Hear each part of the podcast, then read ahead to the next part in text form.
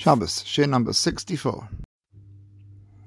A person could go into the Beit HaMikdash, spend a long time there and see nothing. That's because matters of Kedusha, of holiness, require preparation. Before the Kohen Gadol went into the Holy of Holies, he would prepare himself for, for an entire week. He would involve himself solely in acquiring the greatness and sanctity that was called for. And then, in fear and trepidation, shaking from head to toe, he would enter the Holy of Holies and feel the spirituality with every fiber in his being. But when someone with no connection enters that holy space, they don't feel anything at all. So it is with Shabbos. Many people have already been through hundreds of Shabbos living in the same house with Hashem without even realizing that He was even there. They were unaware that they were sharing that wonderful oneness and unity called Shabbos.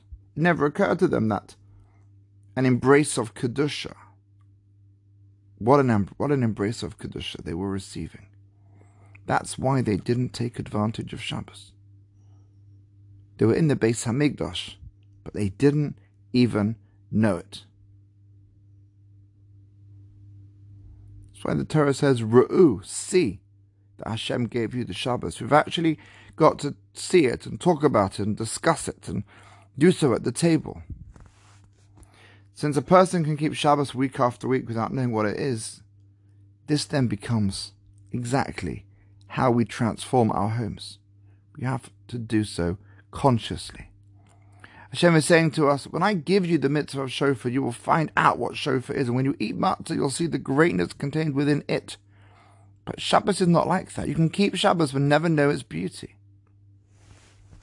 So Hashem tells us, and we must tell those that we are responsible for. That's why on Shabbos a Jew must detach himself from everything going on around him and live with Hashem, like a bride and groom in the Yichud room. It's not a matter of mesirus nefesh, of sacrificing yourself.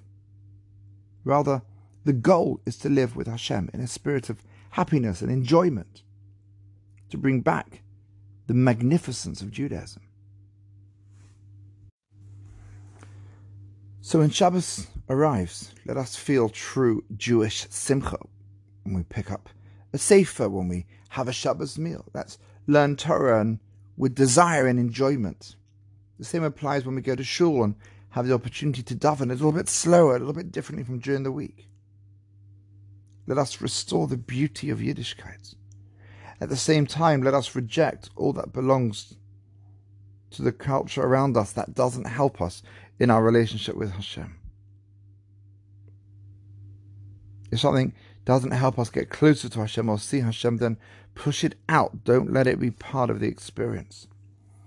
On Shabbos, we enjoy three special meals. We eat more than during the week, and this is connected to the neshama yisera, that additional soul, that aspect of openness and expansiveness that Shabbos can give us. We're open to recognizing how the physical can serve the spiritual, how we can enjoy it, how we can have true joy. It's about expressing the feeling of sweetness and enjoyment from Yiddishkeit. In Shabbos, we don't talk about sacrifice, giving things up.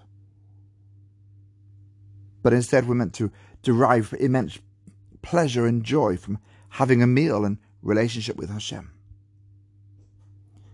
We live at a time of unprecedented material abundance, but many people are still very unhappy. So many books about how to how to live life better, how to smile more. As Jews, we've got a gift, a gift of Shabbos that can make us smile every week. Happiness used to be inside. The Jewish home was full of happiness. The Jewish child was full of happiness. We don't have to go looking for it.